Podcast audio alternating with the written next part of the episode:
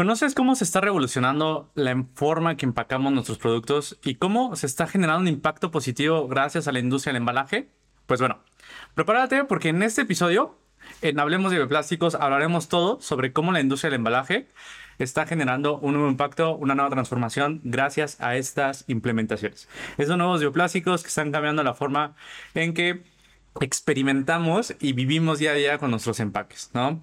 Bienvenidos bienvenidas nuevamente a esta segunda temporada, esta segunda temporada de, del podcast o podcast Hablamos de Bioplásticos, donde nos encargamos de generar conversación sobre todo lo relacionado con los bioplásticos. En esta segunda temporada la titulamos un Existe un bioplástico para cada uno de nosotros y como saben vamos a estar desmenuzando cada capítulo, cada industria diferente. El capítulo pasado hablamos de la economía circular, esta vamos a hablar de la industria del embalaje, que es la que está como con mayores aplicaciones. Nuestro episodio se titula justo La revolución de los bioplásticos en la industria del embalaje, cómo está transformando la forma de empacar. Platicaremos sobre los sorprendentes avances tecnológicos de los bioplásticos, un poco sobre los beneficios eh, en la parte económica y en la parte ambiental que se están teniendo en esta industria, sobre todo cuáles son los retos más importantes para poder llevarlo a la realidad y exploraremos algunos casos de éxitos inspiracionales, inspiradores, eh, que adoptaron gracias a los bioplásticos una opción sustentable de embalaje. Entonces, damos la bienvenida a toda la audiencia, damos la bienvenida a Sabi, a nuestro co-host, ¿cómo estás? Cuéntanos qué tal tu día. Hola Vic, muy bien, gracias, feliz de estar otra semana aquí en el podcast. Y bueno, empezamos. Súper. Este, bueno, entonces, eh, para los que, no saben, los que no conocen a Xavi, Xavi ha estado trabajando con nosotros desde hace ya más de dos años en toda la parte de sustentabilidad y desarrollo de bioplásticos. Y en esta temporada nos va a acompañar oficialmente como la co-host. Y para aquellos que eh, no me conozcan o que apenas están entrando, bueno, mi nombre es Víctor Antonio eh, yo soy fundador y co-host justo de este podcast. Y justo podemos ir empezando de lleno a la carnita de este episodio. Entonces, cuéntanos, Avi, danos un poco de contexto sobre esta industria del embalaje. Bueno, primero, el, el embalaje justo es como acondicionar los, los productos, porque justo si los queremos como agrupar o proteger, porque pues cuando los produces y luego los tienes que transportar, los tienes que manipular o todo esto, pues necesitan estar justo como pues protegidos, ¿no?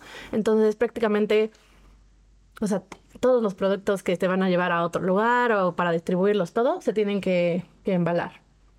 Entonces, bueno, sabemos que hace que unos tres años empezó esto de la pandemia de COVID eh, y entonces, pues toda nuestra vida cambió, ya no podíamos salir a comprar cosas, aparte estaba como lo de las cosas sanitarias, que también justo el embalaje sirve como para protección y que no, no se contaminen los productos, todo esto. Entonces, bueno, eh, justo esta industria del embalaje creció, eh, según el AME, que es la Asociación Mexicana de Envase y Embalaje aquí en México, aproximadamente se produjo, se produjeron 13.9 millones de envases de plástico en el 2021.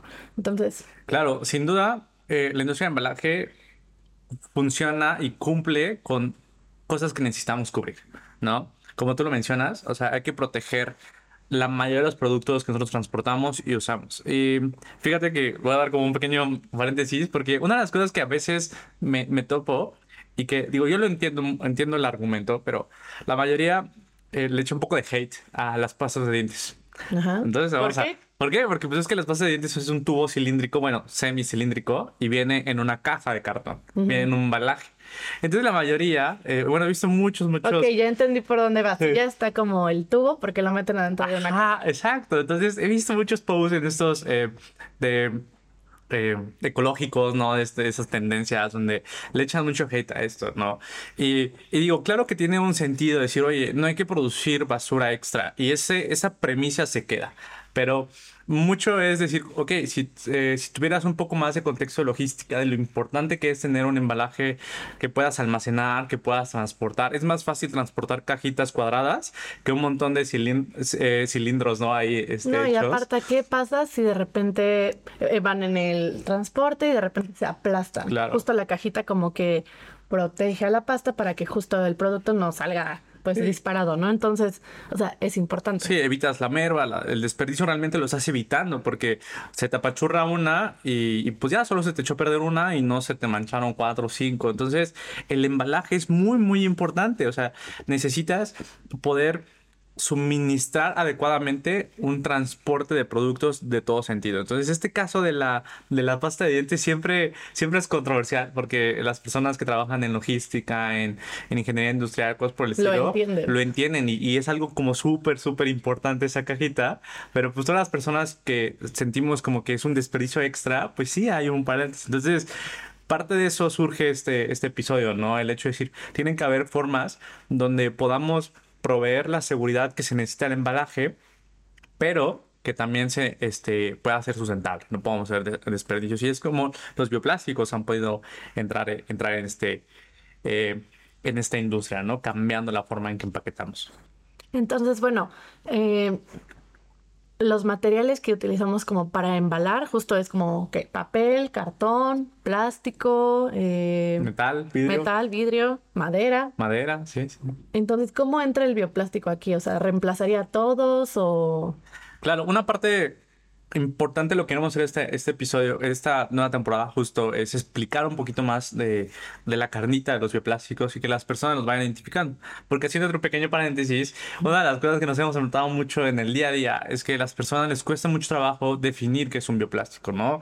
Las personas, eh, y digo, no, no los culpo porque al final un bioplástico, la definición es súper larga. Dice que sea parcial o completamente biobasado y que sea parcial o completamente biodegradable y eso, o sea, no te dice nada. Entonces, mucho lo que queremos hacer en este, en este, en esta nueva temporada es explicar cuáles son los tipos de bioplástico y cómo y dónde los ves aplicados para que las personas ya no piensen como ah, este bioplástico, sino ya piensen ah, ah, en un PLA, en un PHA, en un almidón, o sea, y ya lo Sí. tengan más visualizado, Y ¿entendido? justo porque, no sé, a mí me pasa mucho que voy al súper y igual y necesito comprar de estos eh, desechables, ¿no? Y todo está marcado, pero justo no sé como bien cuáles sí son los bioplásticos, cuáles no son los bioplásticos. Claro. Es difícil. Sí, y de hecho, empezando con el primer ejemplo que se utiliza, se utiliza en esta industria, eh, y lo vamos a poner como de, de, de los más ah, eh, conocidos, ¿no? Así más o menos dice la lista. Entonces, el primero es el, el ácido poliláctico, ¿no? Que es el PLA. Es el, es el, justo es esta tapita para los que nos están viendo en video, y lo hemos hablado toda la temporada pasada. Las tapas de Starbucks son de, De PLA. de, de PLA, este bioplástico. Y, y el, y el PLA es un, es un polímero que se genera a través de fermentación, ¿no? Es decir, se utiliza el residuo de la industria de la caña en su mayoría o la industria de- del maíz, el residuo que queda toda esa, esa industria, y a través de, de bacterias fermentan y generan el, el ácido, el ácido láctico. Y posteriormente se, se hace un proceso químico de polimerización y tenemos nuestro PLA. Entonces, así es como se fabrica. Y el PLA es el bioplástico que más globalizado está. Tenemos hoy, hoy en día, ¿no?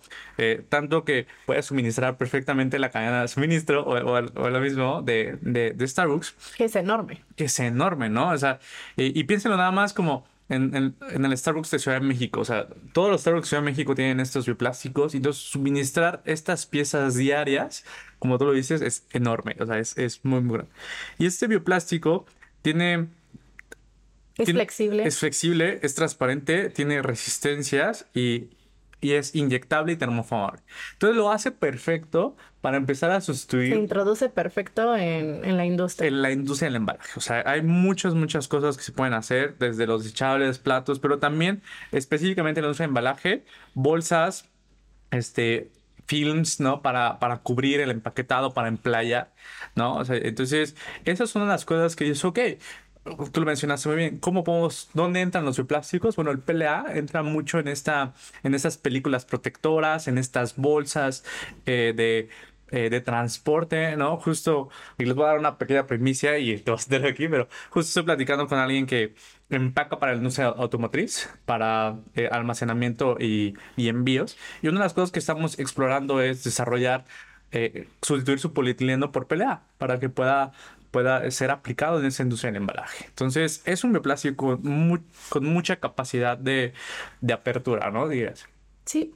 Y bueno, un otro otro tipo es el bioplástico de almidón, que justo nosotros lo tenemos súper presente porque justo el TPS es con el que hemos trabajado, biointelectos está muy, muy relacionado con este.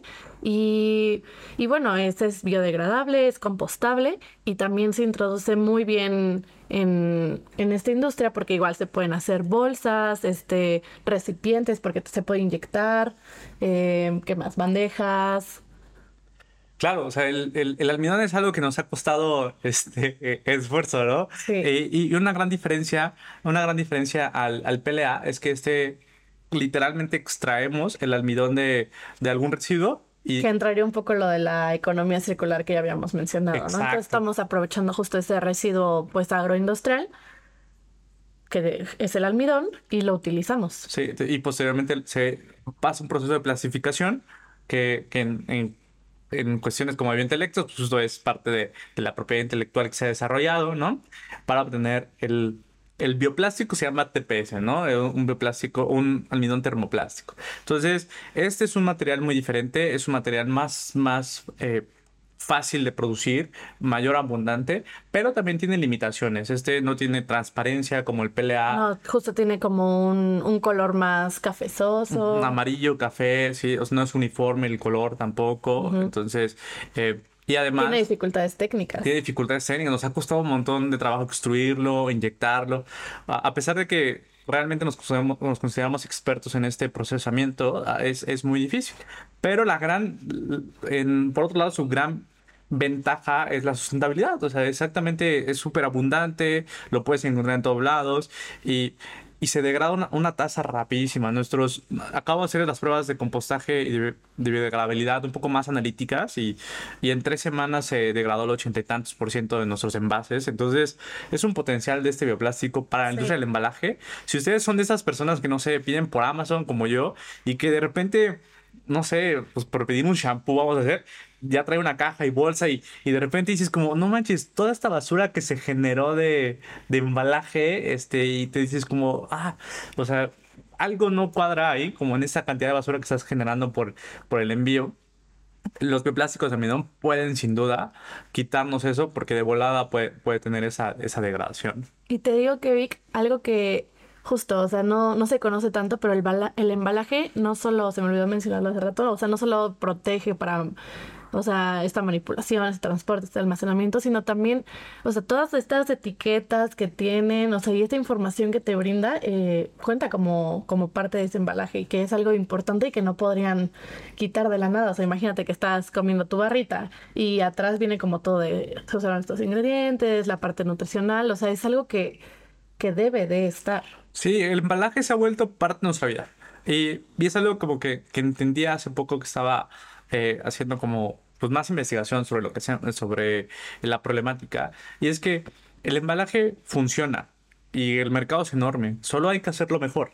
O solo hay que hacerlo con un impacto sustentable, ¿no? En esa, eh, en este, en porque el embalaje es tanto parte de nuestra vida que eh, se han hecho mucha tendencia el tema de los unboxing. O sea, o sea, si ustedes ven la tasa de videos que se suben a redes sociales con la etiqueta de unboxing, o sea, es, es impresionante. Son millones de videos y eso quiere decir que el embalaje forma parte de nosotros. Entonces, es transicionar eh, esta, esta parte de, de los materiales, para, para que pueda seguir siendo parte de nuestra vida, para que siga funcionando, para que siga cumpliendo su, su finalidad, pero sin este impacto ambiental que hasta ahorita eh, se está generando.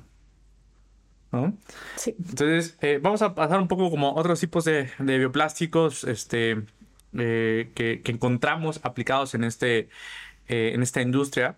Y, un bioplástico que muy pocos como que conocen, yo me imagino por el nombre tan raro, pero aquí lo hemos platicado alguna vez, pero está tomando de verdad mucha, mucha este, atención en la industria. Se, se llama PHA, ¿no? Que es polihidro hidroxialcalonato, por ahí el nombre. Eh, a ver si, si edición me ayuda a ponerle aquí este, el nombre este, para, para que lo puedan leer aquellas personas. PHA. El PHA, ajá. Y entonces el PHA tiene tiene este, una, una función muy similar al PLA, porque eh, igual se produce a través de bacterias. Bacterias igual comen eh, residuos agroindustriales, eh, hay muchas, mucho potencial en también qué, qué vamos a meterles de, alimentación. Y, entonces producen un metabolito que, que es este polímero, ¿no? Es el PHA. Y lo, lo interesante es que las propiedades del PHA son bastante, bastante aplicables a diferentes tipos de industria, ¿no? Se puede imprimir en 3D, se puede, se puede extruir, se puede inyectar, se pueden hacer embalajes eh, como biocompatibles para evitar contaminación. Entonces, las aplicaciones del PHA es interesante. Eh, Ahorita en casos de éxito les vamos a hablar justo de una botella de PHA de para agua. Entonces, eh, el PHA puede ser justo donde los otros bioplásticos no alcanzan a, por las limitaciones en las propiedades mecánicas, el PHA puede, puede suministrarlo. Entonces, eso, eso puede ser también interesante cuando dicen, ok, es que necesito un embalaje súper complicado porque necesita esta ficha técnica, necesita esas cosas y el PHA parece ser que puede resolver esa- esas inquietudes de la misma industria que existen. ¿no? Sí. Este, bueno, pasando a- al que sigue, es un bioplástico de base fúngica. Em, esto es prácticamente hongos, hongos y micelios. Y que bueno, es una alternativa sostenible porque igual es resistente, liviano, se biodegrada. Entonces, la verdad es que creo que este también está muy interesante. Creo que no, tampoco se habla mucho de, de cómo estos, pues, el reino fungi se entra en los bioplásticos. Sí, de hecho, se habla muy poco y creo que es más por estética. O sea, eh, Sí, porque tiene como ese.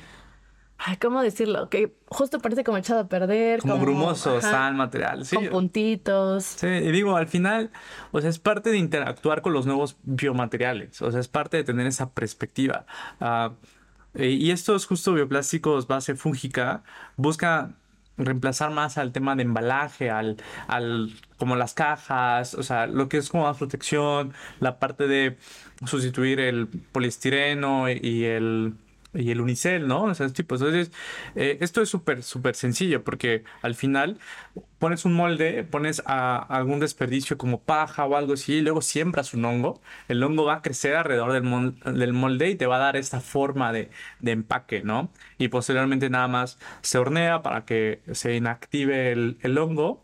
Y, ya, o sea, ya tienes un embalaje también ahí listo para, para transporte. Y está padrísimo. O sea, la verdad es que creo que aquí entraría hasta un poco la biomimética, que justo es como utilizar pues, cosas de la naturaleza, copiarlas, ¿no? Entonces, justo esto de que sea paja y, y tú siembres un hongo y ese hongo se vuelva en un material que protege tu producto, Sí. está increíble. A, a mí me encanta porque eso me da perspectiva exactamente que la industria del embalaje, o sea, puede transicionarse en todas las, en todas las aristas que existen, ¿no? Porque puede, ser- puede existir esa, esa inquietud, ¿sabes qué? Ok, yo necesito un primer empaque con esas características. Ah, pues que el PLA. No, y luego necesito un segundo empaque con ciertas características. Ah, pues podemos usar justo un plástico de hongos, ¿no? Entonces, y un tercer empaque que sea una bolsa. Ah, pues puede ser de almidón y ya nada más. Entonces, eh, eso es lo que los bioplásticos permiten. O sea, realmente van a permitir transicionar todo tipo de embalaje, ¿no? Con el tiempo y con la difusión adecuada para poder en algún momento recibir un, un envío, un empaque en esta tendencia del e-commerce y que no contamines nada, ¿no? Sí, o sea, creo que justo están abarcando todos esos, o sea, pues todo- todos los materiales, ¿no? O sea, de lo de las bolsas, eh, lo del poliestireno, eh, todo, todo, todo. Claro, entonces, para pasar al último ejemplo de los bioplásticos utilizados en esta, en esta industria del embalaje, podemos encontrar también los bioplásticos de alga, ¿no? Y los bioplásticos de alga eh, son una solución prometedora porque existe como problemática ambiental, ¿no? O sea, existe tanto bagazo de alga que se necesita hacer algo con ellos. Entonces, al decir, ok, de esta forma eh, limpio, digamos, o sea, algo que está generando problemática en el mismo ecosistema y además le doy una aplicación, se vuelve muy interesante. Y exactamente estos bioplásticos que en su mayoría se extraen alginatos, eh, también se pueden extraer almidones otras, o otras sustancias, pero los alginatos suelen ser estas películas o, envolturas, ¿no? Como justo para dulces, para barritas, como lo mencionabas. Este, hay una empresa que se llama Notpla de UK que justo está, está utilizando las algas para hacer estos biofilms y reemplazar todos los sobrecitos de catsup y mayonesa, eso que te dan en comida rápida, para que justo, porque también es un embalaje, ¿no? Entonces, Sí, que aparte son de un solo uso, ¿no? O sea, la abres, se lo echas a tu hamburguesa, lo que sea, Y listo. Y va directo a la basura. Exactamente. Entonces, las entonces ya tenemos que justo las algas pueden ir directamente a un embalaje tan pequeño y por otro lado tenemos que los hongos pueden ir a, un embalaje como tan grande, ¿no? Entonces eso, eso realmente lo vuelve interesante. Es parte de lo que queremos aquí, abrir conversación por si tú te dedicas a esta industria, tú te dedicas a la industria del embalaje, la industria de los envases, hoy puedas entender que existen algunas alternativas para cambiar el, la transición de lo que ustedes, lo que ustedes hacen, ¿no? Con los materiales adecuados. Y bueno, ahora sí...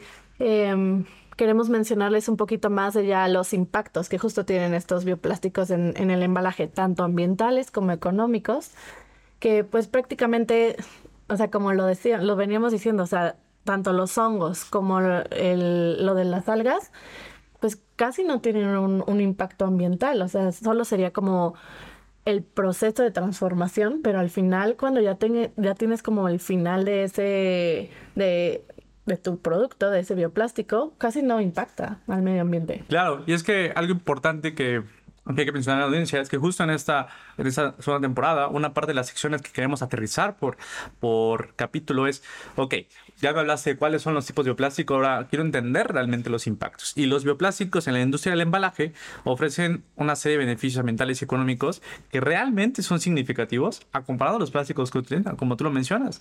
Y exactamente, o sea, la economía circular en la industria del embalaje es posible gracias a los, a los bioplásticos, porque no es, se trata de, de promover el reciclaje de los materiales que, que, ya existen, que sí es necesario, que es una arista, pero tiene limitaciones. O sea, no es lo mismo, voy a voy a recircular este, este plástico dos, tres veces este, hasta que ya no se pueda. Ah, vamos a utilizar un desperdicio que ya existe como las algas o como los hongos. El almidón. O como el almidón o el PLA, como cualquiera de los ejemplos que dijimos, para deshacernos de un desperdicio y transformarlos en un producto de alto valor, que en este, en este caso son los, los bioplásticos.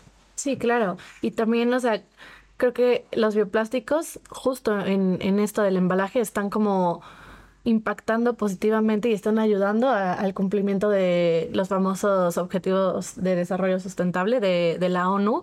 O sea, prácticamente podemos hablar de, que están atacando seis de estos objetivos. El, número nueve, que es industria, innovación e infraestructura, porque están ahora sí que renovando todo, pues todo el sistema que, ya tenemos.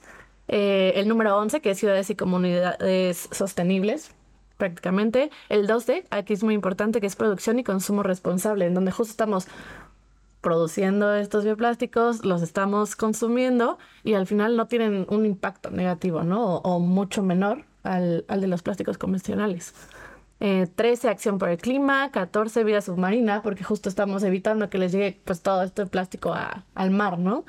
Y el 15, que es vida y ecosistemas terrestres. Claro, de hecho, o sea, sí es muy importante, porque entender que los beneficios ambientales, sociales y económicos, o sea, tienen etiquetas y que la ONU con los objetivos ODS nos ayuda a, determinarlos. Y es importante entender que los bioplásticos son una tecnología. Yo, eh, cuando platico un poco con, con, la academia, con los alumnos que, con los que trabajamos, sí les digo eso, o sea, piensen en los bioplásticos como una tecnología. ¿Existe tecnología? Ok, cómo lo podemos aplicar, en dónde lo podemos aplicar. Y la industria del embalaje es lo que permite decir, ok, si nosotros queremos tener este, estos digamos, logros de los objetivos este, de, la, de la ONU, bueno, podemos implementar la tecnología que son los bioplásticos para atacar estos seis, seis puntos que tú ya, tú ya mencionaste, ¿no? Exactamente la industria. Y eso, o sea, claro que permite hacer un cambio de mentalidad en toda la forma en la que un, no sé, una empresa que se dedica eh, este, a producir envases o embalajes puede, puede tener, ¿no? Y, un beneficio claro y obvio, ¿no? Que, puede ser es el tema de la degradación, ¿no? El tema de la degradación de, este, material. ¿Por qué? Porque la mayoría de, la basura que producimos hoy en día tiene que ver con, con em, envases, con embalaje, con empaquetado.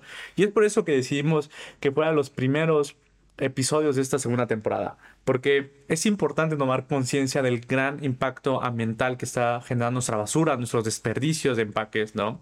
Y, el transicionar a los bioplásticos o las alternativas de bioplásticos, este es un gran, una gran ventaja, porque los, los materiales son biodegradables y compostables y de verdad significa que pueden descomponerse de una manera natural, ¿no? De una manera más rápida, de una manera sostenible y una manera sin tantos inconvenientes, ¿no? En este, en ese entonces. Porque incluso aunque existan procesos de reciclaje como el vidrio, el plástico, realmente son muy demandantes técnicamente comparado con un reciclaje orgánico que es una composta de, un material orgánico. Entonces, eso, eso es una forma también donde la industria del embalaje puede diseñar desde el inicio sus productos pensando en su, en su vida final, ¿no? O sea, pensando en qué le va a pasar al, al, empaque que está generando una vez que se deje utilizar. Entonces ya lo está diseñando desde ahí. Justo, justo te iba a decir que una parte muy importante justo es, es este diseño y aquí entra una bueno, justo métrica como de comparación que es muy, muy interesante, que se llama análisis de ciclo de vida, que justo pues lo utilizan como para comparar prácticamente, eh, de, literal se dice desde la cuna hasta la tumba de dos productos, ¿no? Entonces, si comparas, por ejemplo, una bolsa de plástico convencional comparada con una bolsa, no sé, de PHA o, de almidón, eh, justo al, al, hacer este análisis, este, ves como cuánta energía se ocupa, cuánta agua, todos estos recursos y al final también cuánto se tarda en justo degradarse, pues ahí puedes ver claro que el bioplástico es, o sea, mucho, mucho menor impacto que el, de los plásticos convencionales, ¿no? Entonces es muy importante que tomen en cuenta justo este análisis de ciclo de vida desde el diseño y que se den cuenta de las ventajas. Totalmente. Y es que mucho que me encuentro, por ejemplo, en LinkedIn o noticias o algo así que que expone la industria del plástico, siempre ponen que si ves su ciclo de análisis de vida, ¿no? Su análisis de de los, de los empaques del plástico en comparativo con el vidrio o con otras opciones tradicionales del embalaje, ellos siempre argumentan que tiene una menor huella de carbono, pero pero esto es como un poco a ciegas porque no contemplan esas nuevas tecnologías que existen en los bioplásticos. Y los bioplásticos surgen porque existe una limitación de aplicación en las convencionales. Entonces, no puedes comparar como ah, es que lo que hacemos hoy es la mejor opción cuando evidentemente hay un impacto negativo. Entonces, al momento de comparar este ciclo de vida de, de los bioplásticos, eh, ves que existe otra, otra alternativa, ¿no? Ves que puedes eh, hacer ese comparativo con, los con las diferentes metodologías y poder decir, ok, ¿qué conviene más? ¿En qué tipo de embalaje? Y los bioplásticos, digo, al final también hay ventajas entre bioplásticos, pero puedes encontrar una opción que quede mejor a, a, tu línea de, de, de, empaquetado, ¿no? Entonces, es, es muy, muy interesante porque sí es importante empezar a tener en cuenta esta terminología, ¿no? Que, que aunque creo que hoy todavía no hay como una metodología como exacta, este, este, universal, porque no se trata de eso, se trata de cada caso. Sí, ajustarse ahora sí que a, a, tu producto, a tu. Pues sí, a, a, a, lo que buscas, ¿no? Prácticamente, pero creo que totalmente hay un bioplástico que se puede ajustar Sí, a cada caso. Exactamente. Entonces, eh, es importante porque en, en, tema de costos ambientales, justo, entonces podemos eh, señalar que eh, la reducción de, de residuos de, del empaquetado es uno de los grandes beneficios. El tema de reducción de la huella de carbono es otro gran de los beneficios. El hecho de poder tener la oportunidad de diseñar tu nuevo empaquetado desde el inicio para contemplando todo el impacto ambiental que va a tener para poder mitigarlo, son grandes de las, de las de las alternativas, de las, ah, las ventajas de las alternativas. Y bueno, en cuestión de términos económicos, sabemos que los bioplásticos ofrecen una alternativa eh, sustentable y, y, puede haber limitaciones de costos al principio, pero estamos en, como en la curva, ¿no? Donde, donde actualmente es muy poca la infraestructura que existe y, y, la innovación todavía es costosa, pero a largo plazo, sin duda, esto significa que habrá una reducción de costos. Sí. Sumado a lo que parece ser que viene una tendencia a la alza de agregar impuestos al plástico y otros embalajes por la contaminación, porque justo preparándome para este podcast estaba, estaba leyendo y escuchando noticias y, y, y, es que algo que me encantó, que fue muy real, fue decir, ok, el plástico y otros tipos de embalaje son muy baratos porque ellos no pagan el costo ambiental. Ellos no están pagando el costo de, de contaminación, no están pagando el costo de, de, de de carbono, el costo, el costo CO2, no lo están pagando. Entonces lo pagamos nosotros como sociedad.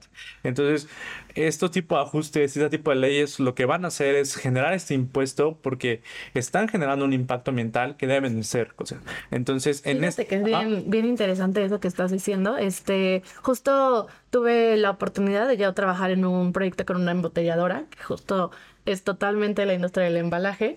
Em, y, y, lo que hicimos fue hacer como un, un análisis de riesgos, en donde justo nos salió que en un futuro probablemente cercano, o sea, justo van, van a empezar a ver un incremento en, en estas como, pues, reformas, leyes, este, que, justo van a, van a empezar a incluir impuestos, este, al final sea, es que una tendencia, es una tendencia y es porque algo está pasando en el mundo. Entonces, justo van a empezar a, incluir esto y al final les van a afectar a, las empresas. Entonces, si no empiezan a, transicionar desde ahorita, se van a quedar atrás. Entonces, si ahorita pueden ver que es un poco caro introducir los bioplásticos, pero es una inversión a largo plazo. Sí, y fíjate que lo dijiste así perfecto, sé que se van a quedar atrás, porque mucho de lo que de de lo que vemos actualmente justo y, platicaba con una, con una empresa que produce bioplásticos de peche de Canadá, que se llama Bosk, creo, si lo ayer, y, y, justo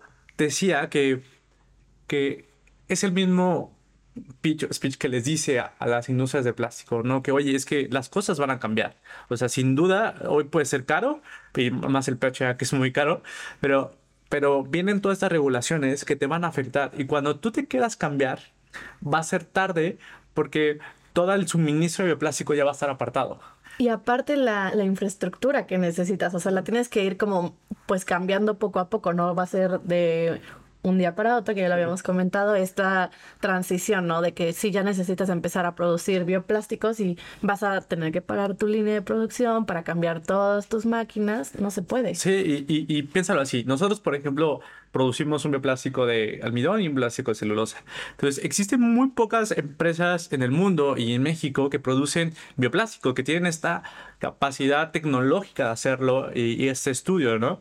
Entonces, digamos, yo me acerco a ti como, ah, empresa embotelladora. Oye, ¿qué onda? Mira, este es momento de transicionar. Sé que ahorita puede ser costoso, pero van a venir regulaciones y el mercado. Entonces, tú dices, ¿sabes qué? No, ahorita no, gracias. Entonces, voy con por otra empresa, les digo, oye, ¿qué onda? Este, y ellos dicen, no, le va. Pero cuando en dos, tres, cuatro, cinco años, donde justo ya estén ese impacto y ya quieran transicionar, ya no va a haber material suficiente. O sea, nosotros decir como, no, sabes que estamos súper ocupados con eh, con empresa ABC, le estamos suministrando y, y, ellos que consigan de la nada otro bioplástico de transición, eso es lo que ese va a ser el impacto económico. En ese momento van a tener pérdidas bastante sustanciosas porque no van a poder transicionar, o sea, porque no van a poder ir construyendo una solución a la par y porque les va a agarrar bastante en curva. Entonces, los bioplásticos, ahorita que son una tecnología emergente, es un buen momento para que esa industria empiece a experimentar. Tal vez digas, ok, no, todavía no me sale costeable cambiar toda mi línea de producción, pero sí es momento para ir identificando. productos, justo. para decir qué bioplástico es para mí, por lo menos, ¿no? Esa parte como consultoría de las cuáles opciones, cuál es para mí. Y eso creo que es lo más valioso que alguien que está escuchando ese podcast puede llevarse en este momento. Sí, totalmente. Bueno, ya para cambiar un poquito este, el tono de la, de la conversación, eh, justo vamos a platicar tal, de, de, manera muy rápida y resumida cuáles son los, las las barreras o los desafíos que esta industria específicamente tiene, que más o menos ya lo fuimos de, destacando, eh, que justo es costo. Como, como lo podemos ver, y realmente es algo que sí es importante tomarlo como primer este punto, porque el costo del embalaje hoy en día es bastante, bastante barato y los bioplásticos pueden costar 100 veces más eso. Entonces sí es una limitación muy, muy grande que hoy, que hoy nos enfrentamos. Hoy cuando platicamos con alguna empresa de, oye, pues más o menos te va a costar 10 veces más caros o 100 veces más caro ¿no? Entonces, sí es una fricción. Entonces, si tú eres justo alguien que está interesado, tienes que entender que va a venir al inicio un incremento del costo y tiene que ser parte de, esta estrategia, de esa estrategia.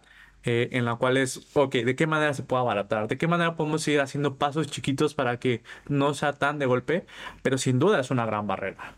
Sí, totalmente. Y bueno, lo bueno de este panorama sería de que poco a poco, entre más lo vayan adoptando, pues el precio va a ser más competitivo, ¿no? Pero por el momento sí es una gran barrera. Es una gran barrera que, que justo en las soluciones que se, que se vislumbran es justo estos incentivos que se están, que se están promoviendo, así como los incentivos de... Eh, de huella de carbono, ¿no? De que compras, este, que puedes emitir estos, este, estos vales, ¿no? De... Sí, o sea, fíjate que ahorita justo, justo están empezando a, a ya quieren crear un sistema de mercado de, de emisiones de carbono. Entonces, pues justo sería apoyar a quienes están apoyando al medio ambiente y entonces justo estos incentivos serían para ellos. Sí, entonces esa es una de las estrategias claras, o sea, buscar este apoyo. Hay, hay fondos donde apoyan a las empresas en inversión cuando están haciendo este, transiciones de impacto, que sean estos fondos de impacto. Entonces, no solamente las startups y, y proyectos de emprendimiento, sino también las empresas. Que sabes que yo quiero justo hacer una inversión, una transición, me cuesta mucha lana y hay bancos y hay fondos que dicen, que como es de impacto, como está enfocado a los ODS, como estás haciendo un impacto social, entonces puede haber un, un, apoyo, un incentivo, un préstamo, una inversión, etcétera, y eso es una gran estrategia. Claro, y porque justo estos fondos saben que eh, pues esas empresas si tienen un gran tamaño, al final su impacto va a ser muy grande y pues quieren que sea un impacto positivo. Claro. Y pasando yo creo que el segundo eh, también desafío en esta parte es el tema del suministro. ¿no? El suministro sigue siendo un reto enorme para todas las empresas que fabricamos bioplásticos porque la demanda de, de embalaje y del plástico en general es altísima. O sea, ellos producen un millón de piezas por día y, eso para arriba. Más. Sí, eso para arriba. Entonces, eh, pues decíamos una empresa que produce eh, envases muy similares a los que, a los que fabrica Bintelectus y ellos hacían 50 mil piezas por segundo. Entonces, o sea, es, es, un gran, gran reto en esta parte de poder suministrar. Hemos platicado con las empresas que tienen toda la intención de cambiar, pero nuestra capacidad, por ejemplo, suministro, o sea, no les llega. Y, y muchas empresas de bioplástico a lo largo del mundo batallan por esa parte. Entonces, es, es, un gran reto que creo yo que la forma de trabajar es justo haciendo convenios con industrias eh, que ya están establecidas y estas, este, esas empresas que fabrican bioplásticos para encontrar las estrategias de logística, porque sí es algo que tienen que tener, ¿no? De, ok, ya me convencí de que los hay un bioplástico para mí en esa industria, ya me convencí de que eh, puede haber alternativas y una estrategia financiera, pero también tienes que tener, claro que tienes que ir con una estrategia logística fuerte. Para garantizar justo esta, pues este suministro y que sea confiable y pero sostenible. Claro, porque yo estoy súper seguro que el consumidor le va a gustar cuando eh, no tenga impacto ambiental los empaques, ¿no? Y si de repente el suministro ya se acabó, ya no puede seguir, el, eh, el consumidor se va a sentir decepcionado, va a decir como chin y ya la empresa ya había hecho compromisos ambientales y otra vez echa para atrás. No, y la empresa cómo va a estar. Sí, sí, sí. me, eh, me pasó con Innovasport que, que daba bolsas de bioplástico y, y de repente las quitó. Y, de repente otra vez se regresó a las bolsas de tela que son de plástico, eh, las reusables, y fue decepcionante. Fue como, no manches, o sea, el impacto ambiental que tenías con el bioplástico era enorme. Y ahora, no, pues ya te quedaste como en baby steps. Y, y mucho es por el suministro, porque, o sea, estaba creciendo tanto su demanda de bolsas que ya no se podía suministrar. Justo algo así me pasó. Acabo de ir hace como dos días al súper y pues eh, estaba comprando como las verduras, las frutas. Y en en este, en este supermercado antes daban estas como bolsas de plástico que justo parecían como que hasta olían un poco a como dulcecito, que eran uh, bioplástico. Y ahorita ya no hay, las quitaron y empezaron a poner bolsas de, de, de papel. Entonces, sí, o sea, justo totalmente ¿qué tal si fue por el suministro, no? De que ya no alcanzó.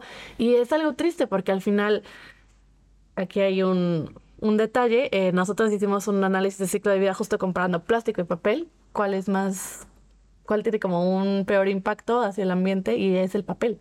O sea, entonces que transicionaran como de este bioplástico a, otra vez papel, sí estuvo muy raro. Sí, es como que das con mucho trabajo un paso adelante en sustentabilidad y te regresas Lo regresas. Sí, entonces, y, y fíjate, es una tendencia enorme el cambiar el papel por la perspectiva del consumidor, pero pero no se puede, ¿no? Entonces, o sea, no, no, no es sostenible, tiene mucho impacto ambiental es, y, el tema de los bioplásticos sí tiene una solución posible, pero sin duda es un reto, es un gran, gran reto. Entonces, para ya para ir como cerrando, una de las cosas que queremos aterrizarle como el sí se puede, ¿no? Ven que sí se puede, que traemos algunos casos eh, de, de, éxito, ¿no? Donde ya están aplicados los bioplásticos en la línea de embalaje, eh, envasando diferentes, diferentes productos y todo gracias a los bioplásticos. Entonces, el primer, el primer caso es esta alianza entre Sulapac y Chanel. Sulapac es una empresa finlandesa, si bien recuerdo, y, y justo hace bioplásticos de de pelea con celulosa, si, si bien por ahí entendí su mm. formulación, porque pues obviamente es como secreto de fábrica, pero eh, Y, lo que hacen es todo este en, base a, la línea de Chanel de, de, cosméticos y de productos. Y pueden ir a, a ver la página de cualquiera de estos productos, de sus colaboraciones, y el 97% del, del, del material de envase es biobasado. Seguramente el 3% es por ahí por terminología, lo que significa biobasado, pero es un producto totalmente compostable, totalmente sostenible, que está, que está logrando las, el suministro para ellos y que la perspectiva de, del cliente es maravillosa. ¿no? Sí, o sea, y está padrísimo que aparte están como sin impactar en esta, en esta parte de pues de calidad, de diseño que sea bonito, nada lo está impactando y migraron a los bioplásticos. Totalmente. Entonces, creo que es un gran ejemplo, es un ejemplo inspirador.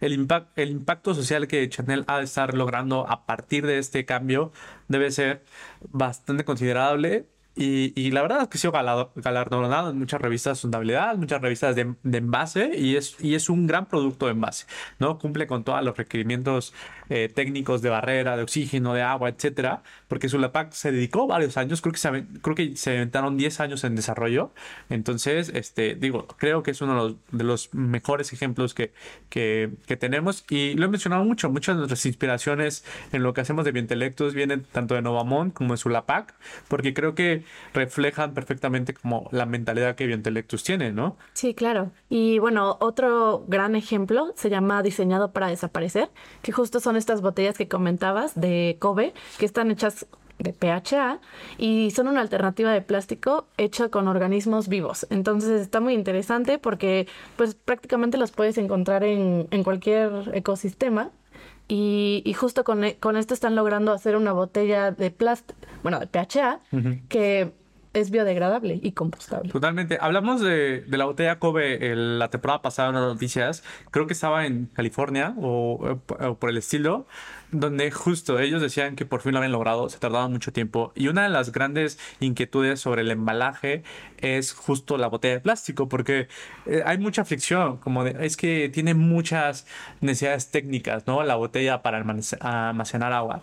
Y ver justo cómo los bioplásticos de PHA, que justo lo hablábamos, que los PHAs pueden llegar a esa necesidad técnica muy alta que existe y lo lograron. Y sí, esta botella, eh, ellos lo mencionaban como un lema de eh, tomar agua no debería causarte culpa. Y es totalmente cierto. Entonces, y por eso ponen eso, ¿no? De, de diseñada para desaparecer. Entonces es exactamente, o sea, el ejemplo de un, un un material de embalaje diseñado desde, desde el desarrollo para pensando en su vida final, pensando en la importancia del consumidor, pen, pensando en el impacto ambiental que esa industria tiene y demostrando que se puede hacer un producto de un bioplástico 100% eh, logrando su, su eficiencia en, en, el uso, ¿no? Sí, padrísimo que hayan tenido como ese cambio de, porque ahorita todos están como hacia el reciclaje, ¿no? Este, como cada vez las botellas más delgaditas o sin etiquetas, bla, bla, y que ellos hayan como justo demostrado que sí se puede hacer, está increíble. Exacto. Y como tercer caso de éxito tenemos a Ecobatip, que Ecobatip justo utiliza un bioplástico o que se llama EcoCred, ¿no? Eh, que es justo de la tumba, ¿no? Entonces que utiliza este todas estas estos hongos que hablábamos y justo hace sustitutos al unicel puede empacar botellas de vino, hemos visto su página, el, el embalaje que es que ayuda al soporte de, de las teles y de todas sí, esas electrónicos. Exactamente. Entonces, ellos han demostrado que pueden, que el unicel se puede sustituir y, y su material es totalmente eh, compostable, eso es padrísimo. Y, y, justo no necesitan más que un molde, eh, paja, resumiéndolo, y, y, hongos, ¿no? Donde pueden hacer una alternativa totalmente sustentable, circular y, y con una aplicación tal vez... Muy usada, ¿no? Ajá, y donde tal vez no, no, no lo veamos venir, ¿no? Entonces, no sé, a mí me encantan esos ejemplos. Son grandes casos de éxitos de que ya están en una cadena de suministro, que ya se utilizan, que ya se aplican y que cumplen la circularidad completa de estos, de estos productos. O sea, no, de estos tres casos, en ningún basurero hay nada de sus productos acumulándose. Todo ha sido, todo es compostable y, y todo fue gracias a esta tecnología que son los bioplásticos, ¿no? Sí. Super, entonces, Vamos a ir cerrando el episodio. Este, creo que más o menos ahí eh, por poquito nos pasamos mucho de tiempo, pero les agradecemos por todo lo que los que hayan estado hasta ahorita. recapitulando un poco el episodio, fue un episodio para el embalaje, donde les contamos que existen bioplásticos que se pueden aplicar en diferentes lados, desde el PLA, el PHA, los de almidón, hongos. hongos y algas, ¿no? Yo me di cuenta que te encantaron los de hongos. Eh, donde claro que hay retos, este, claro que el primer reto es el costo y la parte de suministro, pero también hay ventajas que son todo este este aspecto sustentable que nos permite, todo el desarrollo y impacto social que nos permiten generar los bioplásticos en, esta industria y sobre todo casos de éxito que han demostrado que se puede, que se logra, que claro que debe ser difícil para cada uno de ellos hacer la transición, pero son casos que nos inspiran, ¿no? Entonces, les damos las gracias por quedarse este, a este momento. Ah, si te gustó este episodio, en el próximo vamos a explorar la agricultura sostenible con bioplásticos, mejorando la eficiencia de los cultivos y reduciendo residuos. Ese va a ser el título del próximo episodio. Así que no te olvides de darle me gusta y suscribirte para no perderte los próximos, los próximos episodios. Sabi, te doy las gracias por estar un segundo episodio más con nosotros. Este, muchas gracias por tus aportes. Gracias, Vic. Para aquellos que te quieran contactar, este, ¿por dónde te pueden escribir? Sí, en LinkedIn estoy como Sabina López Bautista y en Instagram como Sabina A, dos guiones bajos, LB. Excelente. Pues, Sabi, muchas gracias otra vez y recuerden que pueden saber más en las redes sociales de Víctor Antonio Bioplástico, donde pueden encontrar, donde hablamos del día a día de los bioplásticos, nuestro newsletter en el LinkedIn y sobre todo el trabajo que Biointelectus está haciendo. Les dejamos los links aquí en las descripciones eh, de, este episodio. Compartan, este, compartan lo aprendido de este episodio que hayan, que hayan tenido con algún amigo, alguna amiga, algún familiar, alguien que se dedica al embalaje o alguien que todavía no esté convencido que el embalaje puede ser sustentable y así juntos seguir caminando, caminando en verde. Sigamos caminando en verde.